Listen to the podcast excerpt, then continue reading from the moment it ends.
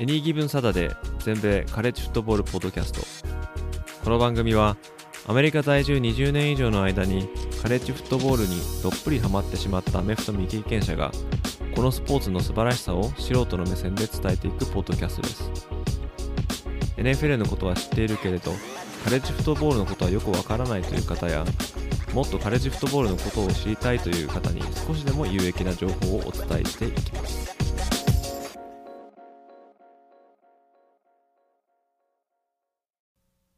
皆様ご機嫌いかがでしょうか？こちらは全米カレッジフットボールファンサイトエニーイーブンサタデーがお送りするポッドキャストです。ここまで2回にわたってアメフトフリークさんをゲストに迎えてアメフトフリークさんのアメフト遍歴をお話ししていただきました。そして最終回となる今回のエピソードではご自身が運営されておられるウェブサイトインサイドアウトおよびアメフトの基礎情報を紹介するアメフト漫画アメフト一択のお話。そして4月に新たに公開された大学アメフト部の新入生勧誘を促進するためのウェブサイトアメフリクルートの制作秘話などをお話ししていただいてますのでよろしければぜひご視聴ください。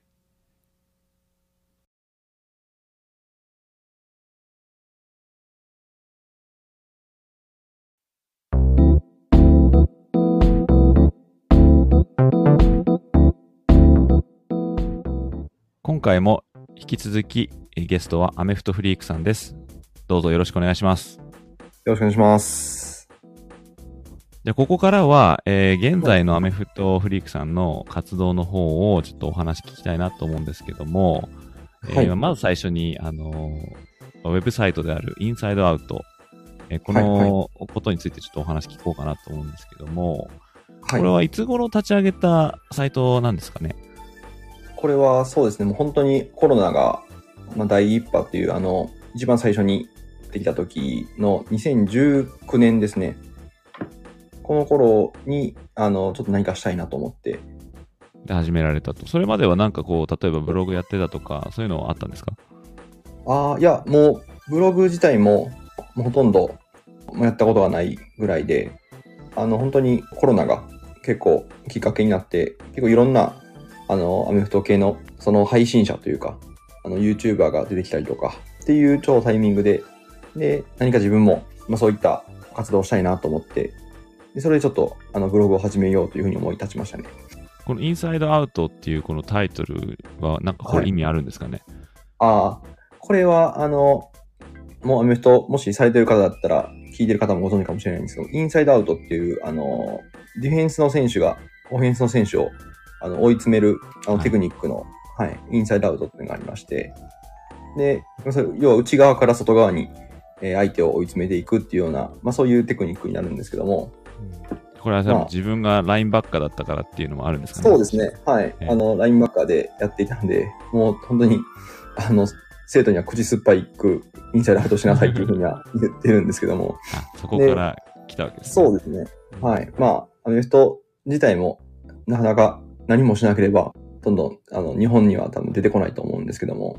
まあ、これも内側から外側にどんどん出していこうっていう、そういうのもかけて、おーなるほど。そうかそうか、それは確かに、この、かかってるわけですね、二つね、意味がね。はい、あの、はい、裏テーマじゃないですけど、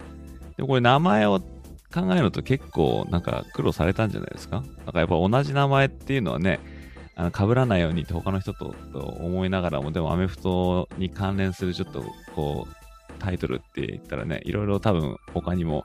あの、アメフト用語でタイトルになりそうなのあるじゃないですか。これ結構苦労されました、そうですいや、結構そこは、なんかもういい名前だなと思うようなものは結構すでに使われてるなっていう印象でうー、ん、そうですよね。そうだから、でもこう、バチッとハマると嬉しいですよね。そうですね。ねいや、でもこのインサイドアウト、この裏テーマっていうかね、出していくっていうのは、あーそれはすごいかっこいいですね。なんかねああ、ありがとうございます。えー記事の方は、どうですか？なんかこう、ちょっとブログとか別にされてたわけじゃないっていうことなんですけど、初めて見て、のなんか苦労話とか、なんかそういう制作秘話みたいな、ありますかね？まあちょっと、あの、サイト見ていただいたら、今までこそ、いろんなコンテンツがあるんですけど、当時は、あの、戦術ブログしかない状態でして、何か、こう、YouTube とかで見た、えープレイを見て、でそれは、えっ、と、一般的にはこういう名前を使われているプレイで、えーそれをオフェンス目線、ディフェンス目線で解説するっていうような、まあそういう構成になってるんですけども、まあ、ただ、プレイのそのフォーメーション、体型と、あと、プレイの名前に関しては、えっと、結構その、まあチームによって、まあ、故障が異なることが多いので、まあ、なるべくその一般的に使われている名前であったりか通称名っていうのをうんフォーメーションもプレイも極力使おうというふうに意識して書いてましたね。文章を書くことに関しては、どうですか、いなんかこうちょっと、えっ、と、波に乗るとガンガン書けちゃうとか、結構それであも、あの、ネタ一つ書き出してからちょっとこう下書きとか、そこまで結構時間かかっちゃう感じなんですか？ああ、そうですね。まあ、よりも素材を見つける方に結構時間がかかってましたねうん。どんなプレイをこう伝えようかっていうので、本当に試合通してそうですね。僕の場合は喋りたい動画を、こう動画を探すというよりかは、動画を見て、おっと思ったやつを記事にするみたいな、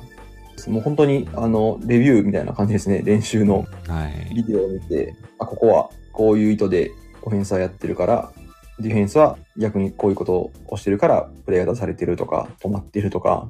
っていうのを、まあ本当に選手に説明するみたいな形で、おっと思ったやつをこうピックアップして記事にしてみたいな、そんな作り方はしてましたね。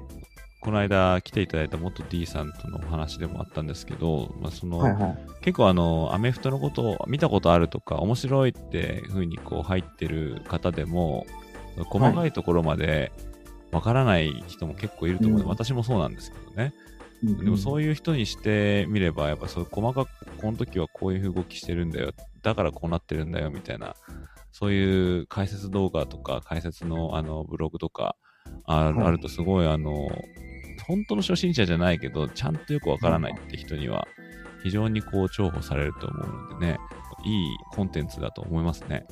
いやーありがとうございます。もうそう言ってもらえたらすごく嬉しいです。やっぱ結構そういう人って多いんじゃないですかね。やっぱアメフト人口が少ないっていうのも、まあ、ありますし、まあ、これからね、普及度がこう増していくといいと思うんですけど、これから好きになる人がどんどん増えたときにね、えーまあ多分そういうニーズって多分上がってくると思うので、えーね。ぜひぜひね、あの、これこれからもガンガン出していただきたいと思いますけど、はい。ちょっと最近は、えーそう先日ブログちょっと更新ができてなくて、うん、そまあなんかちょっとああるんですかね、はい。この、まあ今滞ってるっておっしゃってましたけど、そうですね。目指してたなんかこうちょっと更新頻度とか、それはもう見つかった時に書いてるみたいな感じですか、ああ、いや、それこそ立ち上げ当初はもう毎日更新してたんです。まあもちろんそれはあのコロナで部活動ができなくてっていうのも背景にはあったんですけども、今こう更新できてないのが、まあちょっと次の話にもつながる部分はあるんですけども、まあ先ほどあの AJ さんおっしゃったように、まあアメフトをある程度知っている人向けのあの記事をこうずっとあの更新してて、で一定それで、まあ喜んでもらえて、まあすごくあのありがたいポジティブな意見もあのいただくこともあったんですけども、まあただ作ってる途中で、これをやっぱり見てる人っていうのは、まあかなりこう日本の中でもえーと、アメフトを知ってる人っていう時点でかなり今、人口としては少ない。の中でさらに戦術に興味を持っている人となると、限そうですね、私がこう目的にしているアメフトの価値をこう日本に理解してもらうっていうことに比べると、ちょっとこう、ターゲットが狭すぎるんじゃないかっていうのながる、ほど。確かにそうかもしれないですね。自分で書きながら、あの、やってることはすごく楽しいんですけども、な何かこう、違和感というか、あのはい自分の目的とちょっと矛盾を感じてしまったなっていうのが、まあ、それが去年ぐらいのにちょっと感じたところで、それでちょっと今は、あの、もちろんそういうのも、あの、好きで、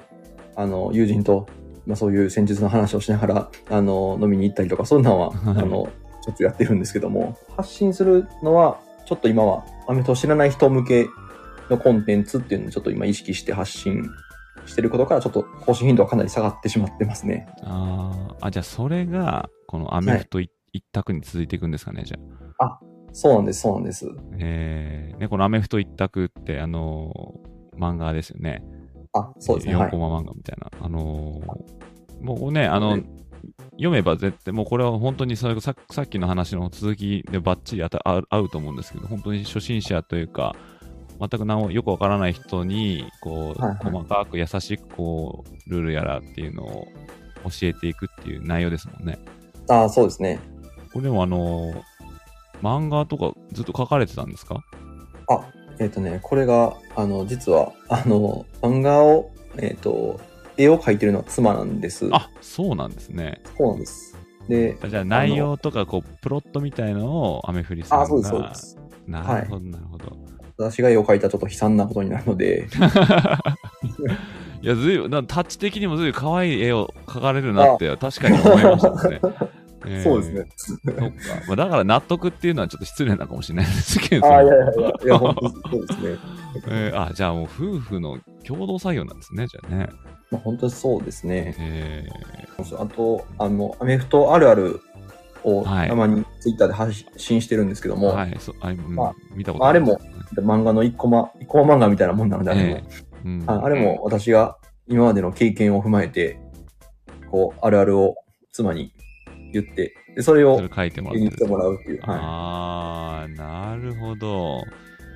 そっかそっか。まあでもあの、初心者というか、知らない人にもっと、こんなことあるよっていうのを伝えるっていう意味では、多分ないですよね。そういうことをややってる人って他に、わかんない、いるのかわかんないですけど。い。そうですね。まあ、まあ切り口っていうか、その手法としてはね、動画でもなく、ブログでもなく、ポッドキャストでもなくっていう、この漫画っていうのはまたあの新しい、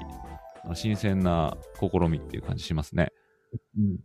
うん、漫画って、あの、僕らのちょうどあの学生の時に、アイシールド21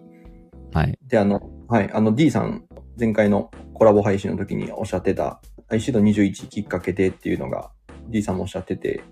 この世代は結構アイシールド21が学生の頃に流行った時の私世代なので、結構アメフトって話をした時に、あ、アイシールドっていう風にすぐ返してくれたので、やはり漫画を通じてアメフトを知って、で、それで興味を持ってっていうような、まあ、そういうのは、あの、本当に今の20代、30代前半くらいの、特にジャンプを見てた男性は、えそういうのがあるので、やっぱ漫画ってやっぱ偉大だなっていうふうには感じますね。ーえーだからやっぱり私、実は読んだことないんですけど、あのアメフトあの、えー、アイシールド21が多分、いろんな話を聞いてたりとか、なんかちょっと前にテレビかなんかで取り上げられて、トレンドかなんか入ってましたよね。あそうですね ICD がね。だからそれでちょっと懐かしいとか、そういうこと言ってる方が結構いいたんで、だからあのーあの作品がアメフト界に及ぼした影響ってきっと多いんですよね。それこそあのー例えば、ね、バスケだったらスラムダンクがあった時にすごいだ、そうですねちょっとバスケが流行ったとかね、キャプテン翼とか、ちょっと古いかな？ちょっと、えーうん、まあでもそういう、だとそういうところではすごい貢献度は高いですよね。いやー、そうですうね。んそういうめそういう意味ではね、ちょっとその手法的には、あうんうん全然ありな感じですよね。この、わからない人に伝えるっていう。そうなんですよねうん。こう、かといって読んでもルールは決して、あの、わかるような漫画ではないんですけども、ななんとなく、こう、6点入るのかとか、キックで入れたら点が入るのかとか、多分そういうのはみんな理解して、ふんふんって思いながら読んでるんですけど、まあ、何よりもストーリーとキャラクターがとても面白い漫画なので、もう、ぜひね、はい読みたいんですけどね。えーいやーそのうちなんか読んで、なんか今更ながら感想のなんか、はいき記事でも書こうかななんて思ったこともいやーあるんですけどね、はいはいはい今更読むのかっていう感じいやいや、もうね、はいあの、本当に泣ける回は、とても泣ける、あの、ストーリーにもなってたりするので、えーそうですね。ぜひぜひそういう機会を設けてやりたいですけど、このアメフト一択は、はいはい。この更新頻度とかっていうのはど別に決めてるわけではないんですかね。奥さん次第ですかね。そうですね、本当に、あの、不定期というか、えー妻の手が開けばっていう。そうですよね。はうん。まあでもそれもね、奥様がアメフトを好きって言ってるから、きっと、あ、いいよってなるんでしょうね、きっとね。うん、い。いやー、そうですね。ねうん、なかなか妻の方が、当然ですけど、プレイ経験がないので、どんな構図になるかとか、こう、ボールを投げた後の手の動きとか、あの、そんなのは、あの、実際、あの、家にボールあるんですけども、まあ、こう、それを見ながらとか、実際にこう、実際にみそうですね見せて書いてるみたいな。うんこそうですね、こんな、あの、手の動きになるよとか、うん投げた後はこんなポーズになってるよとかっていうのを、そうですねら。わからないですね。確かにね。やってないとそうね。ですよね。まあ、じゃあそちらの方もね、あの、楽しみに、また次出るのも、もう待ちたいですけども。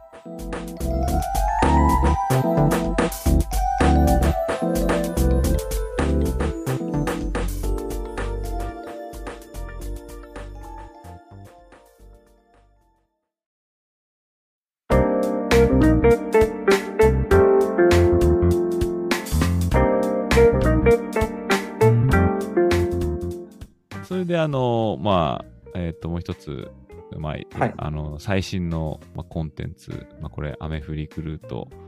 はないん。ですけど、4月のね、1日ですよね、確かね。あのそうですねはい公開されたのね。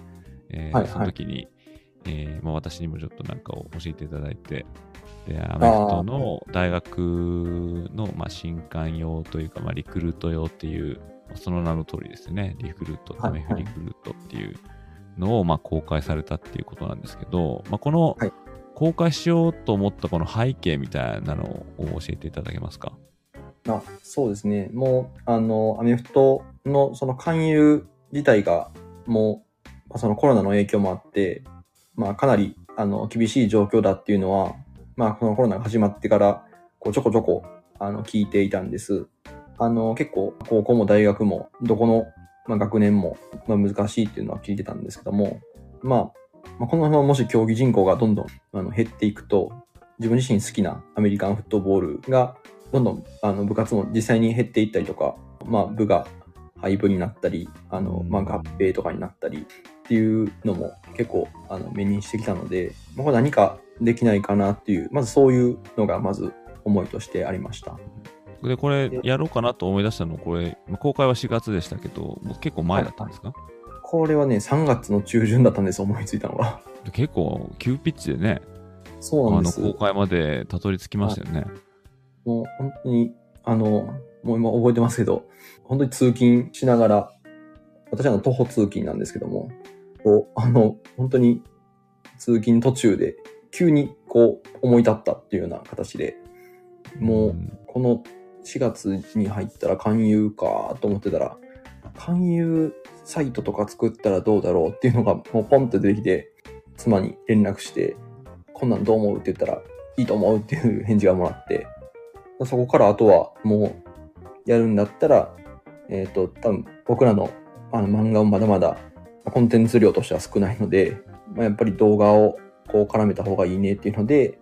アメトピックスさんとヒスダンチャレンジさんにもその日にお声かけして、はい、もうこういう思い立ったら吉日みたいな感じですね。もうそうですね。ええあの、こういう背景で、こういうことを目的に、こういうサイトを作ろうと思ってるんですが、いかがでしょうかっていうのもう二つ返事で、あの、二組とも返事をもらって。あ素晴らしいですよね。まあ、奥様が基本、はいそのサイトの方を作られて、で、はい構成とかは、えーっと、アメフリさんとまあ一緒にこう考えていったっていう感じそうですね。はい。うんどんなコンテンツがいいとか、どういうふうにその情報を集めるかとか、どういうふうにこのサイトを周知するかとか、そういうのは、案とかは私があの考えたりとか、まあ、そのごチャレさんとか、アメトピックさんとこう調整したり、あの、オンラインで会議をしたりとか、そういうことは私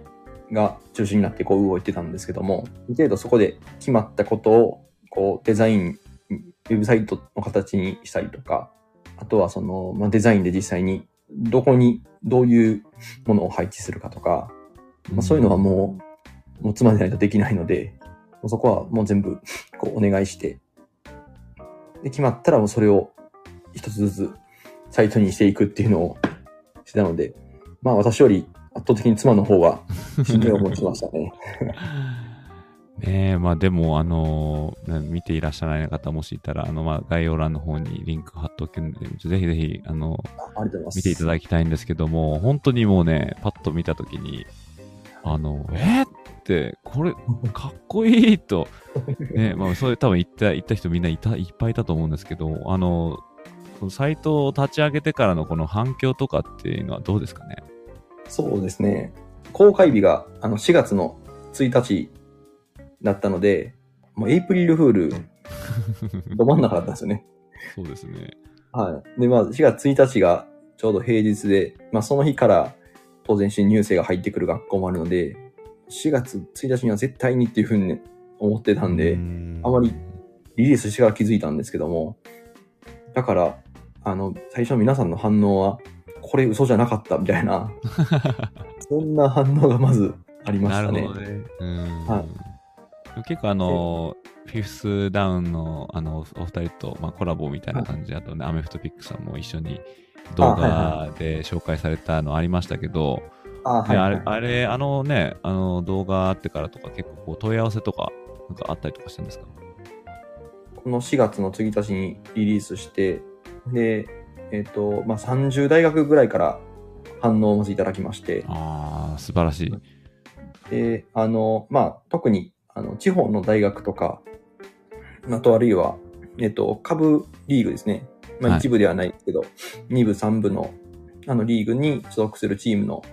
あの、方からは、あの、やっぱり、勧誘すごく苦労されてるっていうような、あの、声も、あの、その場で DM でいただいて、まあ、そういう状況なのですごく助かります。ありがとうございますっていうような、まあ、そういう、あの、学生さんからの生の喜びの声っていうのをいただいて、それがすごく、こう、励みになりましたね。それはやっぱ嬉しいですよね。あそうですね。えーまあそのね、この誰かのために何かしてあげようとか、そういうところから始まったんでしょうけど、でもそうやって言っていただけるとね、ちょっとやっぱ嬉しいですよね。作ってる方としてはね。まあ奥様もきっとすごい嬉しいんじゃないですか。いやー、もう、本当に疲れ吹き飛ぶ 感じでしたね。あの、えーで、この間なんかちょっとアップデートをするかみたいなツイートされてましたよね。あーそうですね。あの、えっと、5月のゴールデンウィークくらいに、えっと、まあ、1ヶ月ほど経ったので、まあ、基本的には、このサイトは毎年使えるようなサイトにしたいというふうに思ってまして、まあ毎年毎年おそらく使えるものにはなるので、可能な限り皆さんの意見も取り入れながら、必要に応じてアップデートをしていけたらなというふうに思ってましたので、はいはい。それちょっとアンケートをちょっと、あの、実際に使用した大学さんから取らせてもらったっていうのがあります。うんで現場の声も取り入れつつっていう感じですよね。そうですねいやもう本当にそういうことやってらっしゃる方は、ね、いないんで、あとその新刊用っていうことですけど、まあ、その新刊用のためにアメフトのあの、いろはみたいなのを結構、あの、詳しく、優しく情報として、あと端的に載せてらっしゃるじゃないですか。だから、あの、ね、アメフトのことを全く知らない人が別に大学に入るとかじゃなくて、ああの、はいはい。そういう人にもね、ぜひぜひ読んでいただきたい、えーサイトだと思いますもんね。あのそうですね。本当に、えーあのまずは、こう、やっぱ大学が一番日本の中では、そのボリュームゾーンになるので、ちょっと今回は大学に絞ってっていう作り方をしたんですけども、まあ、決して、その大学に、あの、とらわれず、あの、高校であったり、中学であったり、あるいは社会人であったり、クラブチームであったり、本当にいろんな、あの、アメフトの、まあ、勧誘活動をされるチームとか、アメフトを知ってほしいような、あの、ところには、ぜひとも使ってほしいようなサイトになってますので、はい、やっぱり自分のサイトを おはいやってる身としては、でもやっぱ、おーすごいなって、普通単純に思ったんでね、えこれはぜひぜひ、こう、もっともっといろんな人に知っていただきたいなと、お私も思いますね。ありがとうございます。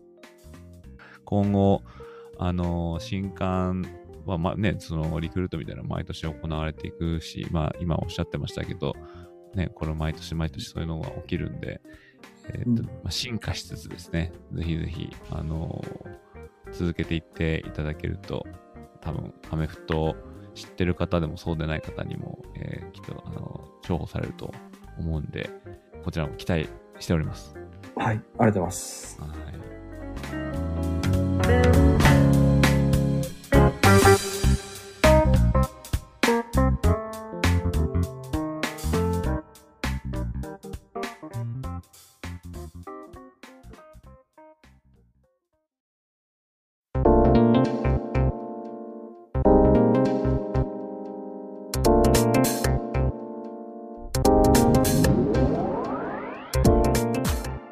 じゃあ、あの、最後になりますが、えーっと、まあ、いろいろね、サイトとか、あと漫画とか、まあ、ツイッターの方もね、ちょっとやってらっしゃると思いますけど、まあそういうのいろいろ通じて、まあ、あとね、もうコーチも現役で、えーこう高校の方でやられてますけど、はいまあそういうの全部通じてえーやってる中で、この日本の、まあ、大学アメフト、まあ、高校アメフト、まあ、全般ですね、アメフトの。まあこれを、おもっともっと普及させるには、あーまあ、何が必要でどんなことができるかなっていう、まあ、ちょっと被るね、あの内容かもしれないんですけど、そういうのをなんかこう、お持ってらっしゃったら、ぜひお話聞かせていただきたいですね。そうですね。あの、まずあの、アメフトの、えっと、まず普及っていう観点と、あと、えっと、競技力、えー向上っていう、まあ、二つの、まあ、観点があるかなと思ってまして、で、えっと、まず普及っていう観点でしたら、やっぱりその、まずそもそもアメフトを知らない人に、まあ、まずどうやって興味を持ってもらうのかっていうのを、まあ、こうずっとアメフトを広めたい、アメフトが面白いと思ってる人が、考え続けないといけないなっていうのは、あの、すごく、こう、あの、感じています。まあ、私たちアメフトが大好きな、あの、人からしたら、なぜアメフト見ないのっていうふうに、きっと思ったりとか、こう、本当に、こう、アメフト知らない人に対して、こう、もったいないなって思ってしまうくらい、こう、アメフトの面白さっていうのには、こう、気づいてると思うんですけども、ただやっぱり、他の人からしたら、アメフトって、本当に、こう、よくわからないスポーツだっていうのが、まあ、日本では本当にそういう取り扱い方をされてるんです。ただ、それでも、こう、まあ私の、まあ、妻なんかがその典型かもしれないですけど、こう、何かこうきっかけがあれば、こう、まあ誰でもこう、あの、沼にはまるくらいの、あの、高いポテンシャルを持っているスポーツっていうのは、そこは、まあ皆さん信じて疑わないところだと思うので、いかにして、こう、まあ、知らない人に楽しくえー感じてもらえるか、アメフトを知ってもらえるか、多分どんな入り口はたくさんあると思うので、えーそれを、まあ、いろんな手段があると思うので、それをまあ自分たちのその得意なことを活かして発信したりとか、えっ、と、まあ、AG さんのに、あの、ラジオで配信したりとか、えっ、と、アメフトピックさんとか、ヒュースタンチャレンジさんみたいに YouTube で発信したりとか、あ、コーチ D さんみたいに、あの、YouTube でも発信したりとか、まあ、あるいは私のような漫画とかウェブサイトとか、まあ、何かしらの方法で、こう、きっかけを、あの、作っていくことが、本当に大事なのかなと。そうですね、本当そう。はいでも、もう、同感ですね。私はね、あの、ただ好きが高じて、えっ、と、こういうことやってるっていうことを考えると、あの、はいはい。皆さんみたいなすごい高い、あの、あれはないんですけども、でも、あの、いろんな、そう、さっきさっきも、まあ、今おっしゃってましたけど、いろんな入り口から、うこういうこの方法ではちょっと響かなかったけど、これではちょっとこうきっかけになったとか、そういうのがね、あー絶対あると思うんで、であの特にはいはい最近はあの、ツイッターとかを見てると、いろんな活動されてる方がこう多くて、まあそれこそはい。オフ会されてる人とあか、一緒に観戦しに行こうって言ってる人とか、またはい。今ちょっと話出てきたのは YouTuber だったらね、あの、アメフトピックさんとかは、試合の配信とかの方にちょっとこう進出されたりとか、まあそれで言ったらね、はいあの、月曜からアメフトさんなんかあもすごい、はいねまああの、すごい活動されてますよね、うんうんうん試合に行って配信されたりそうとか。ですね。でそういうのが、私はね、あのそんなに、あのー長いこと日本のアメフトの事情とか知らないんで、えーっと、はその以前どうだったのかとはよくわからないんですけど、でも最近はそういうなんか、いつもより増してこういうなんか熱がこううんうん上がってるのかなっていう感じがするんで、あと、あの、先ほど申し上げた普及っていう観点と、あともう一個、競技力向上っていう観点でしたら、こう、ノウハウの共有っていうのがあまりできてないなっていうふうに、うん。こう、日本では思うんです。はい。で、あの、まあ、競技のこう特性上、あの、本当に戦術とか、あの、情報が大事なスポーツなので、こう、まあ、やっぱどうしてもこう閉ざされた世界の中で戦術とか練習方法っていうのが、まあ、各学校単位とかで、こう、なかなかこう、オープンにされないっていうのが、こう、やっぱ日本の現状なんです。で、まあ、まあ、それだけじゃないかもしれないんですけども、あの、まあ、強いチームはずっと強くて、で、えっ、と、そこの、あの、入れ替わりっていうのが、まあ、本来、そういう戦術でこうひっくり返したり、あの、あるのはアメフトのいいところなんですけども、多少はあっても、なかなかその大きくは揺るがないっていうのが、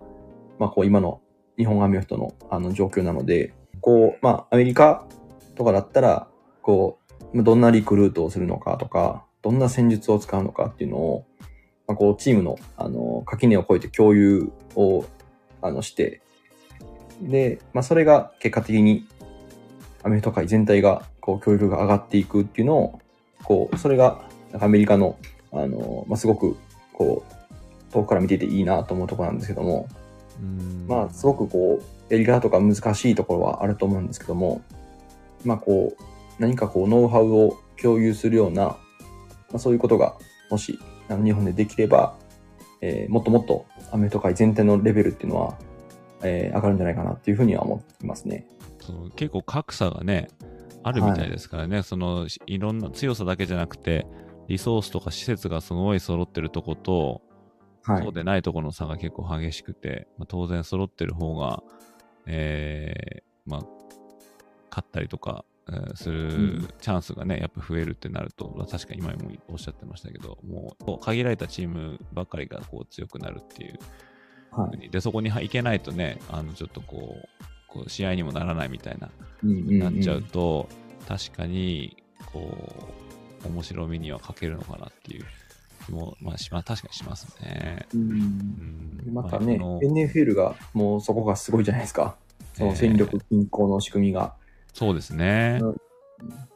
だから、こう、やっぱお客さん目線というか、いかにしてこう、楽しい試合を見てもらうかっていう仕組みが、こう、いろんなところに出てるから、まあ、その、見てる人はどんどん、こう、面白さにはまっていくなんですけど、こう、ね、何か、もう当然、その、全く同じようにするとか、そういうのは、そもそもプロリーグが日本にはないので、まあ、やり方は当然真似はできないんですけども、こう、何かこう、競った試合を見せるような、あの、今年もとはいえ、こう、もちろん、あの、レベルが高いチーム同士でとかで、戦力が均衡してるチーム同士では、いい試合が見れたりとかっていうのはあるんですけども、こう一方で、あの、まあ、かなり差が開いてるような試合っていうのも多く起こってしまうので、まあ、そもそもそこに、まあ、差をなくすというか、まあ、より高いレベルに、こう、ある程度のチームだったら、こう、近づけるような、こう、情報が、こう、もっとオープンになったらいいのになっていうのは、すごく思いますね。そうですね。やっぱりこう、いろんなチームが強くて出てきた方が、えーっと、面白いし、またあの、選手たちもね、やる気も起きるでしょうしね、こう、なんだろう、いつもこのチームかみたいな感じじゃなくて、他のチームにもチャンスがあれば、例えばね、し指導者とかがもっと別のところにこう広がってくれると、その強い、指導者はいつもこう同じ強いところにしかいないとかうんじゃなくてね、そういうこう、まあ、ノウハウ、もちろんノウハウもそうですけど、そういううんうん。指導者がね、こうもっとこういろんなところに拡散して、で地方でもっと強いところがもっと出てきたりとか、また別の大学が強くなるとか、高校が強くなるとか、そうなったら、あの、まあ、がぜん面白みは増していくでしょうね、きっとね。そうですね。まあ、やっぱ人もね、大事ですからね。はい。うん、はいまあ、いろいろ人材とか、あの、が結構不足してるっていうのは、あの元 D さんもおっしゃってましたけど、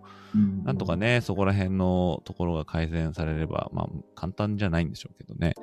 うんはいでも、この全体的なね、普及度とか、あとはまあ、その粘度っていうか、強さとかを上げるんだったら、まあ、そういうような、まあ切磋琢磨するのも必要なんでしょうけど、まあシェアするとかのもうんうんきっといい手段なんでしょうね、きっとね。そうですね。まあ、それで全体的にこうアメフト界が盛り上がっていくと、やってる人も増えるし、見る人も増えるしっていう、うんうん。まあね、あの、急に急になるか何か起きるわけじゃないんでしょうけど、うんちょっとずつやってって、いつかこうね、もうちょっとこう、えっ、と、認知度上がっていくといいですよね。いや、そうですね。はい。本当にもう、素晴らしいスポーツだっていうのは、もう、思うんで、えー、なんかその面白みをね、ぜひいろんな人に知ってもらいたいですね。いや、本当そうですね。はい。ということで、じゃあ、あの、長い間、えっ、と、はいお時間いただいて本当にありがとうございます。本当に、あの、忙しい中、私もね、何度も言うんですけど、素人として楽しんでるっていう、うー人間なんですけど、まあそういう深い話とか、細かい話とかは、これは知らなかったなとか、まあ、特に国内のアメフトの事情なんか、なんて言っても本当にわからないんで、本当今回いろいろお話聞けて楽しかったです。で今回のゲストは、アメフトフリークさんでした。えーどうもありがとうございました。ありがとうございました。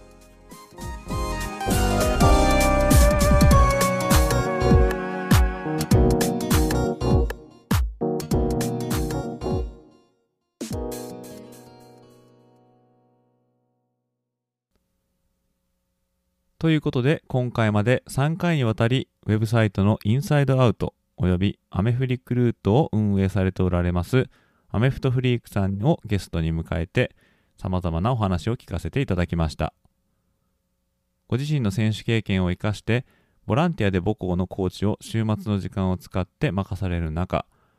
アメフトの良さを伝えるためのウェブサイトであるインサイドアウトを管理し、さらに大学アメフト普及の力になりたいという熱い思いで、リクルーティング用のサイトであるアメフリクルートも立ち上げるなど、アメフトをもっと普及したいという熱い思いを秘めているアメフトフリークさんの素敵な素顔を見ることができました。また個人的には関西のアメフト、特に高校レベルでの現状を知ることができたのは大変興味深かったですし、同じウェブサイトを管理する者としては、えサイトの制作秘話が聞けたのは嬉しかったです。アメフトフリークさんのウェブサイト、インサイドアウト、およびアメフリクルートのアドレスは概要欄に載せておきますので、皆様ぜひチェックしてみてください。今後もいろいろなゲストの方をお招きして、えーま、自分の勉強も兼ねて様々なお話を聞けたらいいなと思っております。もしゲストとしてお話ししたいとか、そういう方いらっしゃいましたら、あ Twitter の DM か当サイトのメール info.ags-football.net まで、えーお気軽におっしゃってください。ということで今回はここまでとなります。最後までお時間いただきどうもありがとうございました。カレッジフットボールの情報は当ウェブサイト www.ags-football.net でもシーズン中の話から基礎知識、カレッジフットボールの歴史、読み物など盛りだくさん取り揃えておりますので、ぜひお立ち寄りください。そしてこのポッドキャストが面白かったなとか、また聞きたいなと思っていただけたら、ぜひお聞きのアプリでいいねや高評価を残していただけると嬉しいです。また、フォローやサブスクライブしていただけると、新しいエピソードが配信された時に通知が届きますので、便利となっております。それでは次回のエピソードでまたお会いいたしましょう。どうもありがとうございました。